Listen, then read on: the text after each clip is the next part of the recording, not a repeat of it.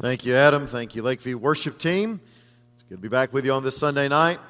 And uh, I want to say thank you again, Pastor Al, Pastor Brian, for the kindness of the opportunity to, uh, to be here.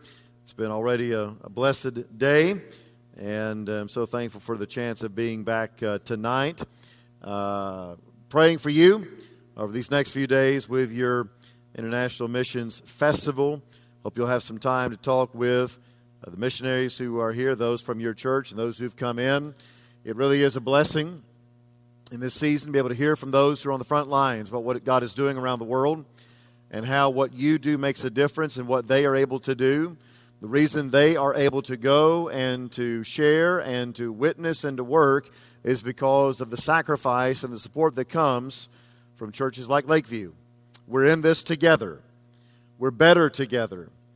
And it's interesting that we find ourselves in really what is an unusual uh, moment. I mentioned about uh, talking with my dear friend, Dr. Paul Chitwood, the president of the International Mission Board, and a very close personal friend of mine. And he said, We're really at a most unusual moment, at least in terms of recent IMB history, where what would naturally not be the case is the case. And by that he means, typically at least in recent years, the International Mission Board has had more resources and, excuse me, more personnel and not as many resources. In fact, we know that because the IMB went through a period of a lot of initialisms like VRI and HRO where the mission force was thinned out because the funds just weren't there and some folks had to come home. We've actually reached a reverse point. There's more money available today to send than there are actually candidates to go. Now, just contemplate that for just a moment. There are resources to send missionaries, but there aren't enough missionaries in the pipeline to go. It really does put into starker contrast the words of our Lord when he did say, as Pastor Al quoted this morning, that the harvest is plentiful and the laborers are few. Pray, therefore, that the Lord of the harvest would raise up more workers. Let me ask a very simple question tonight. What do those workers look like? What do those workers look like? We were in Acts chapter 8 earlier today, in the first part. Now we're going to jump down to the last part and perhaps a more familiar text for you Acts chapter 8, verse 26. We'll read down to verse 40. Acts chapter 8, beginning in verse 26. We'll go down to verse 40. What do those workers look like that Jesus said we should pray the Father to raise up for the unfinished task? Let's stand back together honor the reading of God's precious, authoritative, sufficient word tonight. Follow along in your hearts as I share this word from God's word. And once again, I'm reading from the Christian Standard Bible. The Holy Spirit says, through the pen of Dr. Luke, an angel of the Lord spoke to Philip Get up and go south to the road that goes down from Jerusalem to Gaza. This is the desert road. So he got up and went. There was an Ethiopian man, a eunuch, and high official of Candace, queen of the Ethiopians, who was in charge of her entire treasury. He had come to worship in Jerusalem and was sitting in his chair, chariot on his way home, reading the prophet Isaiah aloud. The Spirit told Philip, Go and join that chariot.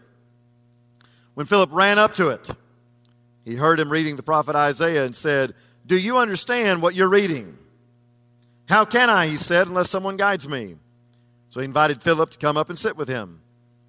Now, the scripture passage he was reading was this He was led like a sheep to the slaughter, and as a lamb is silent before its shearer, so he does not open his mouth.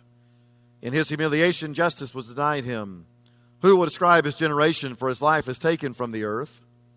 The eunuch said to Philip, I ask you, who is the prophet saying this about, himself or someone else? Philip proceeded to tell him the good news about Jesus, beginning with that Scripture. As they were traveling down the road, they came to some water. The eunuch said, Look, there's water. What would keep me from being baptized? So he ordered the chariot to stop, and both Philip and the eunuch went down into the water, and he baptized him. When they came up out of the water, the Spirit of the Lord carried Philip away, and the eunuch did not see him any longer, but went on his way rejoicing. Philip appeared in Azotus as he was traveling and preaching the gospel in all the towns until he came to Caesarea. This is the word of our Lord, and thanks be to God tonight. Please be seated, and may God richly bless the reading and study of His Word together tonight. It's a story that you know. Undoubtedly, you've heard some preacher, probably Brother Al, eventually Brother Brian, preach on this text. You know it. And it's a straightforward text, not just in terms of the historicity of this account of what happened in that great uh, encounter, but I think it's significant in terms of what we see here in terms of what God desires in terms of those He would use and raise up as workers in his harvest field. Now, you remember from this morning, and I realize you probably had your nap and maybe you've forgotten what happened this morning. We looked at Philip this morning, of course, who was one of those seven deacons chosen there in Acts 6, who was not just a table waiter, he was a powerful evangelist. And he is one who was sent out, goes down to Samaria, and he's preaching there. We saw that back in earlier in Acts 8. And if we'd kept going, we'd have seen marvelous works that God did. And all of a sudden, in verse 26, an angel of the Lord spoke to Philip and simply said, Get up and go south to the road that goes down from Jerusalem to Gaza, the desert road. In verse 27, so he got up and went. Now, yet again, when we read through our Bible in a year, we're just kind of marking times. We kind of buzz on by that. We keep on moving on to get down as far as we can in the text. But do you realize in just those five English words. Exactly what is present here. You see, the first mark, I believe, of the kind of workers that Jesus is desiring to raise up are those who are entirely and absolutely submissive to the leading of the Spirit of God. Entirely and absolutely surrendered to the leadership of the Spirit of God. Angel of the Lord says, Get up and go south. Verse 27 He got up and went. We see it even a little bit further. Verse 29 The Spirit told Philip, Go and join that chariot. In verse 30, Philip, he doesn't just take a gentle, casual stroll to try to make his way over there. He runs to the chariot. Would to God that we would have such a surrendered heart of obedience, so yielded to and under the control and direction of the Spirit, that when God says, get up and go, we get up and go. When God says, get, go and catch up, we run to embrace God's will. See, for many of us, we're more inclined to speculate and to hesitate than to surrender and to hurry up. You've been there, haven't you? You're standing in the uh, supermarket checkout line, and the Spirit of the Lord's prompting you to say something to that person behind you who's looking at all those magazines they shouldn't be looking at there in the checkout line. And immediately the voice of the enemy comes and says, Don't say anything. Don't speak up. You don't want to make a scene. Don't, don't, don't do it. Those moments where during a time of invitation, the time of the greatest spiritual warfare in the life of the local visible church. The Spirit of God is prompting you, saying, Get out, go down, talk to somebody, surrender, respond, receive, obey. But bless your hearts, I'm telling you, it is like there is Elmer's glue times 10 right here, right? And we just dig in and we hold on like we're not going to let go because God forbid if we let go, He might call us to go to Bangladesh. That's the way we think. See, a lot of us are okay with the Spirit's leading if it's not too much, too fast, too far. We want to play it safe. Maybe ask a few questions, maybe make sure that we're hearing God correctly. And what's so striking about this passage is with Philip, evidently, he was so attenuated to the Spirit. There is not one ounce of hesitation or reservation, not one question and not one doubt, just total surrender and obedience in such a way to where when the Spirit speaks, he is eager to respond with all in obedience. That is what the Lord is looking for in the kind of workers He's desiring to raise up for the harvest. But I would submit to you, there's more. Let's keep going. We know, of course, that this Ethiopian man was someone important. He was someone of noble rank, serving the queen of the Ethiopians, one in charge of the treasury. And uh, this man is reading from the prophet Isaiah. Now, we don't have any context as to how he would have had the prophet Isaiah or why he was reading the prophet Isaiah. We don't know. The Spirit wasn't inspired to tell us that. The Spirit does tell Philip to go and join that chariot. And by the way, notice that the Spirit does not tell Philip what's going to happen when he gets to the chariot. You see, a lot of us, if we're going to really sell out and surrender to God's will, we want God to put it up on these big LED screens and kind of give us that panoramic view and show us everything that's going to happen in full detail, all the way out, plan everything out, no surprises. And that, frankly, is just rarely how it works. You remember that little chorus a lot of us learned when we were children, if we came to church? They go something like this Thy word is a, a lamp unto my feet. Now, the old preachers used to have lanterns, and they turn off the lights in the sanctuary, and they put that lantern right down near the feet to where you know what all you can see is? One step ahead, one foot. You can't see the room. You can't see 10 steps ahead. You can't see what's over here or over there. All you can see is just what is right in front of you in terms of that one simple step. Philip doesn't ask, but Lord, what about? Well, Lord, is it going to be safe? Lord, is he going to ask me something I can't answer? there's not one question. And so Philip figures out what's happening. Verse 30, he runs up to the chariot and he hears him reading the prophet Isaiah. By the way, for those of you who care about such things, you'll note in uh, a footnote he was reading from Isaiah 53, verses 7 through 8. Not reading from Deutero Isaiah or second Isaiah, but Isaiah.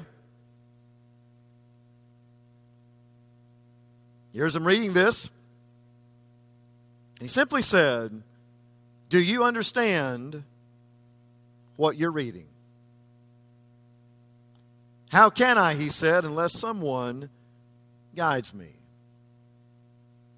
And he invited Philip to come up and sit with him looking at the text, and the eunuch asks Philip, Who is the prophet saying this about?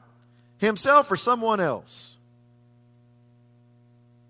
Translation Philip, I want you to witness to me. That's really what it is. There's a point of contact.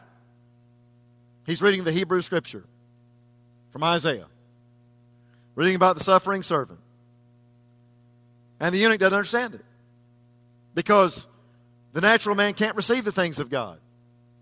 Only those with spiritual eyes can put it all together. So he asked, is, is he talking about himself or someone else? I, I, I don't know. Help me. Verse 35 Philip proceeded to tell him the good news about Jesus, beginning with that scripture. See, not only was Philip fully obedient, surrendered to the leadership of the Holy Spirit, he was knowledgeable concerning the Scripture. Now, we don't know where all that knowledge came from because, again, we don't get an extensive biography of Philip before we meet him in Acts 6. But we do know enough about him in terms of the qualifications of Acts 6 that he was someone who was full of the Holy Spirit and of faith, and he'd been around the apostles in such a way where they knew who he was. And he was someone who wasn't part of the 12. He may not have spent three years at the Jesus Theological Seminary like Peter and James and John and Andrew and the others did. But evidently, in that early church, he was someone who heard the word, studied the word, and was ready with the word. Not just to answer a Bible trivia question. Who's he talking about, himself or somebody else? Some folks like to know the Bible trivia answers. But that's not enough. In fact, quite a few of them make their way into theological seminaries. They love to figure out how to parse every nifal verb in the Hebrew and to debate how many angels can dance on the head of a pin. And all the other great theological and philosophical questions that you can spend a lot of time with in environments like the one I serve in. But that's never ultimately the goal, is it? No, the goal is to be able to take the Scripture and to be able to lead somebody to Christ and to the gospel. By the way, that shouldn't surprise us that that's the purpose of Scripture. John tells us that, doesn't he? If all the books of the world tried to contain everything that Jesus said and did, it would be an impossible task. But these things, this gospel is written, what? So that you may know what? Who Jesus is. And by knowing and believing Him, you will have everlasting life. Remember there on the road to Emmaus, Luke 24? These two guys are walking, and Jesus shows up there. They don't know it's Jesus, and He's talking to them. And he allows them to ask the question Are you the only guy that know what's been happening around here in these parts? Really? About this man Jesus and what he did? And do you remember what the Bible says Jesus did? Jesus literally gave them the greatest Old Testament survey class you could have ever had because he walks through the entirety of the Old Testament, the Hebrew Bible, the Bible of Jesus, and he shows up how it all points to Christ. Every bit of it.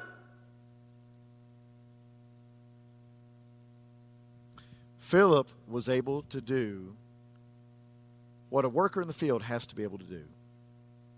See, a lot of us, we've been through evangelism explosion or faith witness training or CWT, or maybe we just learned the Romans Road or something else. And, and we've got our little uh, prepared, prepackaged approach. And those are good and they have their place. But not everybody you're ever going to meet is going to start where the curriculum says they're supposed to start. Not every conversation is going to actually go according to plan. Do you know enough of the scriptures to be able to meet somebody where they're at and to be able, as the old preachers used to say, to make a beeline to Jesus? That's what Philip did. He was knowledgeable concerning the scripture, and he was actually able, he was equipped to lead someone to understand the gospel of Christ. Right? Philip proceeded to tell him the good news about Jesus, beginning with that scripture. And again, it's not just a lesson in history, an intellectual exercise. Verse 36 As they were traveling down the road, they came to some water. The eunuch said, Look, there's water. What would keep me from being baptized? Now, again, Dr. Luke doesn't give us a verbatim transcript of how that conversation went. But let me tell you where it eventually got to. Son, if you will turn from your sin in repentance and you'll trust Jesus as your Savior and Lord by faith alone, you will be saved. That's your confession of faith. For if you believe in your heart that Jesus is Lord, if you confess with your mouth these things, you will be saved. With the heart one believes, resulting in righteousness. With the mouth one confesses, resulting in salvation, right? So when that person turns from his or her sin in repentance and trusts Christ, that is a confession of faith. But scriptural baptism is the public profession of that faith. Verbal confession, baptism, the public profession. And nobody should ever get to the waters of baptism for a profession of faith that hasn't already given a confession of faith. And evidently, something happened in that chariot. That eunuch says, There's water. That baptism stuff you were talking about, what keeps me from being able to do that? Now, in some of your translations, verse 37 is there where the eunuch makes that verbal confession of faith. Some translations in a footnote or it's not there. Whether it's in the manuscript or not, doesn't matter as much because we know that he didn't get to the water without a confession of faith. And the chariot stops, and they get out, and they go down into the water. And when they go down into the water, the eunuch gets baptized by Philip. And when they came up, well, two went down, one came up, and one went off in the Spirit to keep going on his way. It's a marvelous encounter. Certainly, the presence of the divine is here in a marvelous way, the supernatural work that's here. But I wonder if you've picked up on my overarching point of asking the question what are the characteristics of the kind of workers that Jesus is trying to raise up. People who are obedient to the Holy Spirit's leadership, people who are knowledgeable concerning the Scriptures, people who are equipped to actually know how to lead someone to faith in Christ. Do you know that not only describes what Jesus is looking for in terms of the workers for the harvest? Do you know what I believe it describes? What should characterize every blood bought, born again, spirit filled child of God including everyone here under the sound of my voice, including every true member of the Lakeview Baptist Church. You see, because sometimes I wonder if we think that the only people God can use in His mission are the super Christians, the, the Green Berets. And we can embrace that kind of thinking to where we really doubt and wonder, well, I'm not that special. I'm not that significant. No. If anything, the missionary call is simply an extension of the call of the disciple a call to obedience, a call into the Word, and a call to be a witness. That is what workers look like. And bless God, do you know what I see here in this sanctuary at Lakeview Baptist Church on this beautiful Sunday night, here at this International Missions Festival? Do you know what I see looking out and looking back at me? I see workers for the harvest.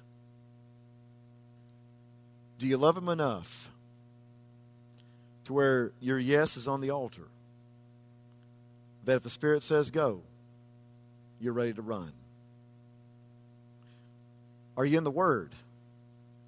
To where when those opportunities come, you know what to do to be able to meet somebody where they're at and to take them to Christ. And to help them experience the one thing that matters more than anything else in this life the power of the gospel to bring dead people to life. What about you? Let's work until Jesus comes. Father, tonight, we're so thankful for these moments together around your word. God, you are so wonderfully good to us. You are better than we deserve because you've given to us everything new life, new purpose, a new name, a new family, a new destiny, a new mission. Father, the missionary call is a call for all of us. Because if we're saved, we're sent. It may be a missionary call here in Lee County. It may be a missionary call somewhere else in Alabama. Maybe a missionary call somewhere else across America. It may be a missionary call to the nations. Father, tonight, in this time of invitation and response, I pray the Spirit of God would fall fresh upon us. Challenge us, O oh God. Convict us in every area where we have grieved and quenched and bound the work of the Spirit in our lives. May we repent and confess that tonight.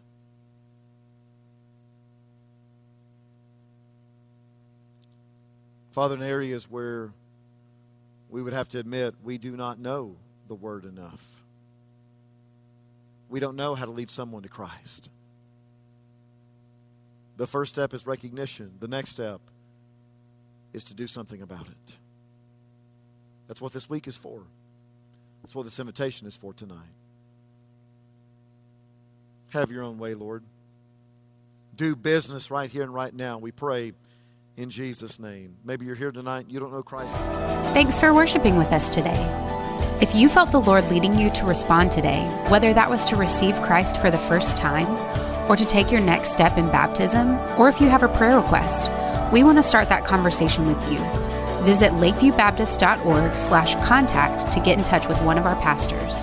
And as always, you can stay connected with us through our social media and website.